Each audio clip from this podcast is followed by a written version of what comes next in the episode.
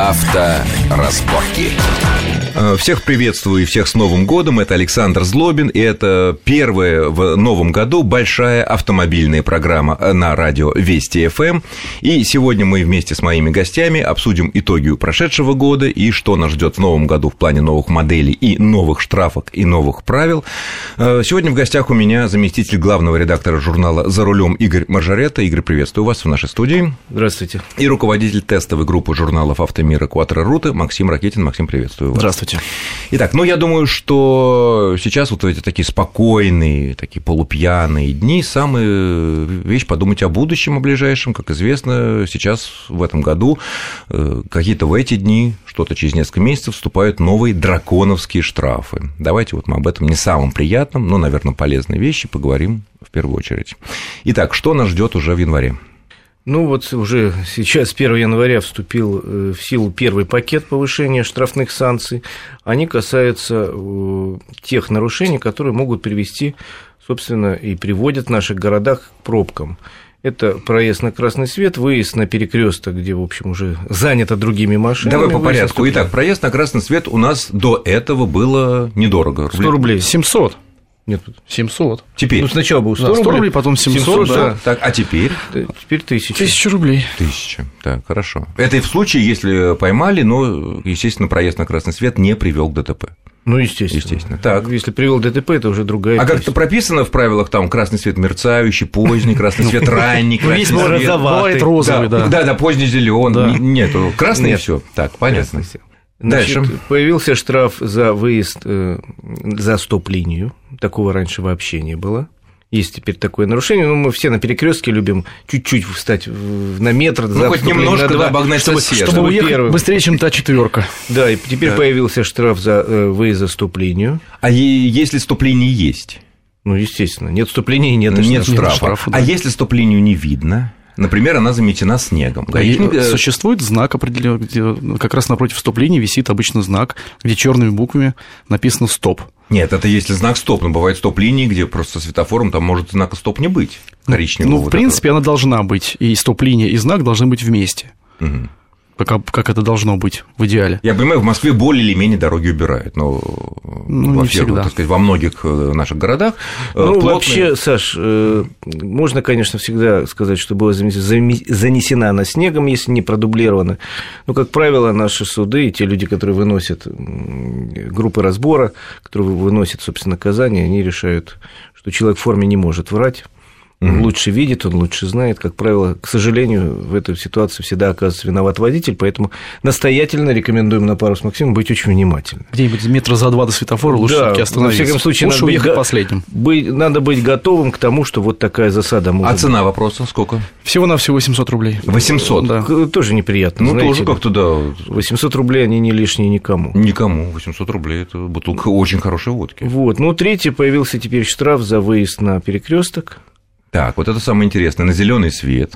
Существует такая штука, все жители крупных городов прекрасно это знают, что часто на перекрестке уже создалась некая такая сложная ситуация, и формально у меня горит зеленый свет, но я должен понимать, что если я туда поеду, то я там все равно не проеду, знаете, хвост уже там. Не проедем. Соответственно, когда у нас зажжется красный, мы должны мы все равно ехать не можем, и мы поперечным тоже мешаем. Да, создаётся гридлок, самое страшное. Очень много людей, которые готовы все равно любой ценой выползу я на этот зеленый свет, стану, неважно, что я через секунду буду преградой для людей, которые поедут по поперечной улице. И сильно дальше не уеду тех, кто остался стоять на перекрёстке. Да, вылезу. Теперь, собственно, раньше тоже было наказание за это, но оно было смешным, оно было 100 рублевым. 100 рублевым, да. А нет здесь противоречия с тем, теперь оно уже становится серьезным. Тут не влечет ли это изменение другого правила, что если я нахожусь на перекрестке и у меня загорелся уже красный, но я въехал на перекресток, поперечный обязан меня выпустить с перекрестка? То самое завершение маневра. Да, завершение маневра, естественно. Это не отменяет. Случае, да. Нет, имеется в виду именно у нас господа торопыги развелись в больших количествах в последнее время, которые вылезают именно видя ситуацию на дороге, они просто лезут дальше. Угу. То есть, если вы уже находитесь в силу каких-то причин на перекрестке, вы не хам, вы не наглец, да, вы просто вот так получилось. А какие ласковые слова мы услышим в свой адрес, и какие приятные гудки и фары, такие яркие сзади стоящих машин, почему ты не выезжаешь на это вот вроде бы. В конце концов, побибикают полгода, да перестанут. Педальный. Клин клином вышибает, а такой клин нужно вышибать клином еще больше. Итак, 800 рублей. 1000 рублей. 1000 рублей. Да. Да, было. Кстати, вот эти вот три вещи, они будут только сотрудниками ГАИ фиксироваться или видеофиксации тоже? Вы знаете, значит, по поводу видеофиксации существуют сейчас наработки, наверное, они будут через какое-то время, это будет фиксироваться выезд на красный свет. Это да. По поводу выезда переезда через стоп-линию, выезда на перекресток не знаю. Но не вот планируется пока, да? Не знаю, по-моему, нет. Но на красный свет, да, планируется, что видеокамеры возьмут на себя где-то такие функции. Это достаточно просто. Такая система фиксации, видеофиксации, технически слишком сложная.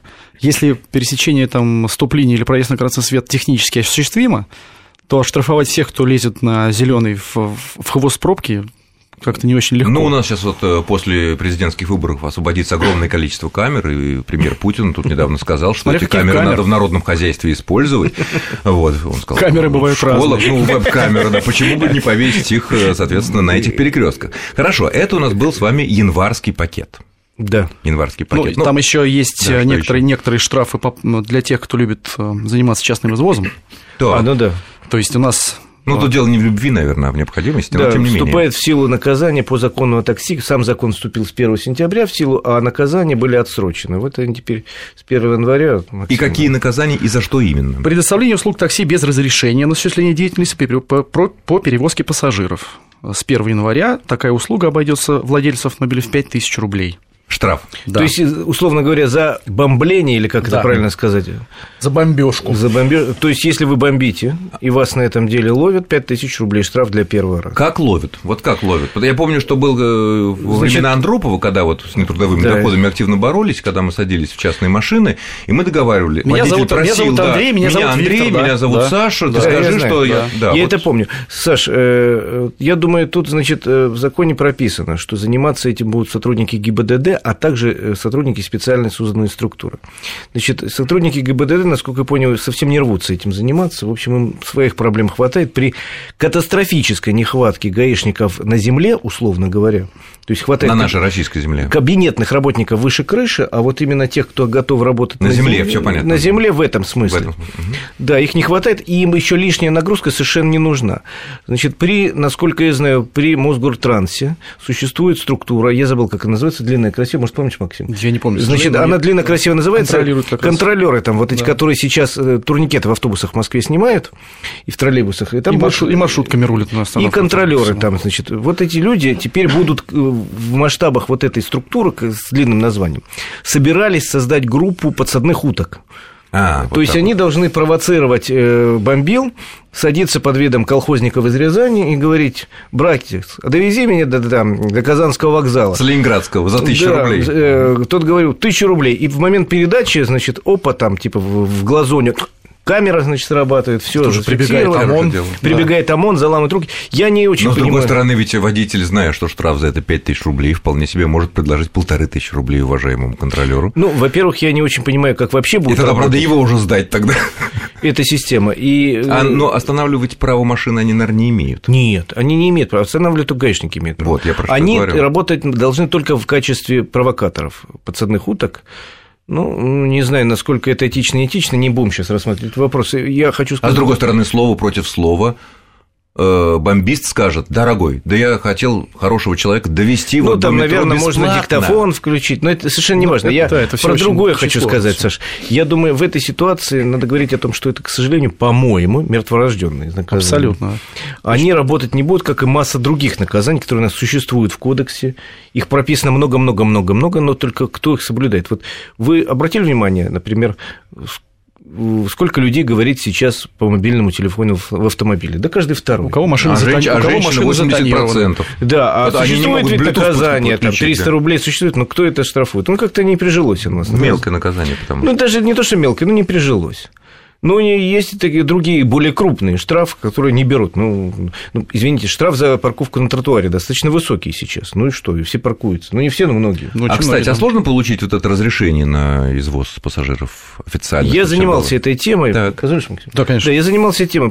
Решение в Москве, во всяком случае, получить на извоз несложно. То есть, если человек хочет на своей машине, свободно от работы или не имеет другой работы... Ну, для этого нужны несколько условий, Александр. Нужно, значит, чтобы эта машина была твоя. Нельзя, чтобы она была по доверенности. Угу. Значит, чтобы ты был побаюлом, извините за ругательство, или ИЧП. Конечно, да. Как налоги надо... Как физик не получается. Нет, чисто предпринимательство. Надо быть побаюлом или ИЧП. В общем, для этого и все. Но там дальше уже появляются другие обязанности, очень странные, поэтому я считаю, закон о такси не будет работать. Да это все знают, он не будет работать в этой форме. Там надо купить кассовый аппарат, тоже, в общем, не проблема. Поставить сверху знак, шашечки нарисовать. Вот это как раз меньше всего проблема. Но там появляется проблема ежедневного медосмотра, что неисполнимо вообще. Официального. То есть, а медосмотр со стороны жены, например, перед выездом не годится. Техосмотра ежедневно, то что тоже неосуществимо. Ну и так далее. Там еще появляется масса вещей, которые выполнить в наших реалиях невозможно.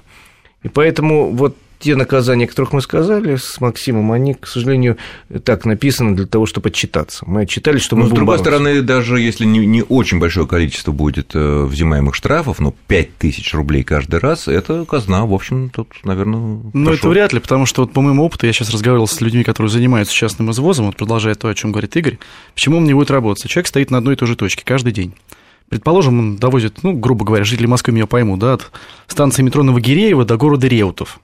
Клиентура у него одна и та же всегда. Он всех своих пассажиров знает в лицо. Других он принципиально не сажает. То есть, уже схема на глазах сыпется во многих местах.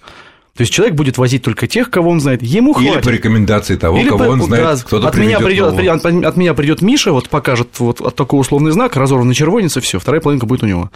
Ну, в общем, да, действительно. Вы понимаете, тут еще почему нельзя бороться? Потому что, официальных такси катастрофически не хватает. И те люди, которые работают, я тоже с ними общался, готовил материал. В официальных такси. В официальных такси. Там жуткая текучесть, потому что очень тяжелые условия. Они действительно настолько патагонные, что там удержаться в официальном такси может только человек двужильный.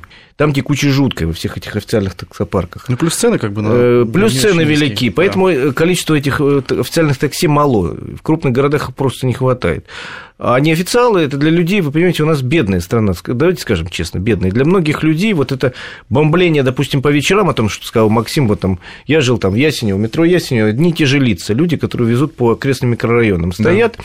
И я разговаривал с этими людьми, эти люди, как правило, где-то работают, получают зарплату не очень большую, и для них вот этот там 200, 300, 500 рублей заработанных вечером, это да. Очень хороший, на ужин нормально, да. Хороший приработок, и для них это такая практика, этих людей тоже вот так в один момент лишить этих 500 рублей, ну, то есть и обязать их покрасить машину, если он на ней работает, да. 1 час в день, поставить шашечки. Ну, сделать побаюл, сделать да. ЧП, ну, да. Или что-то. И особо радикальные могут начать строить баррикады какие-нибудь или что-нибудь да, подобное. Это, в общем, не надо было делать этот закон, надо было продумать, но его, как все законы в уходящем году, мы, я думаю, к этому вернем, принимались в пожарном порядке, все законы, касающиеся автомобилистов, в пожарном порядке, без консультации с сообществом, без широкого обсуждения, на бегу, порубили шашками и убежали.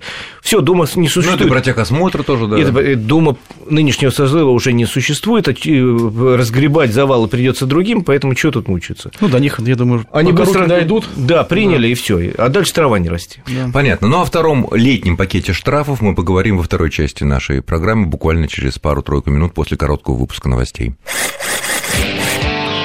Авторазборки.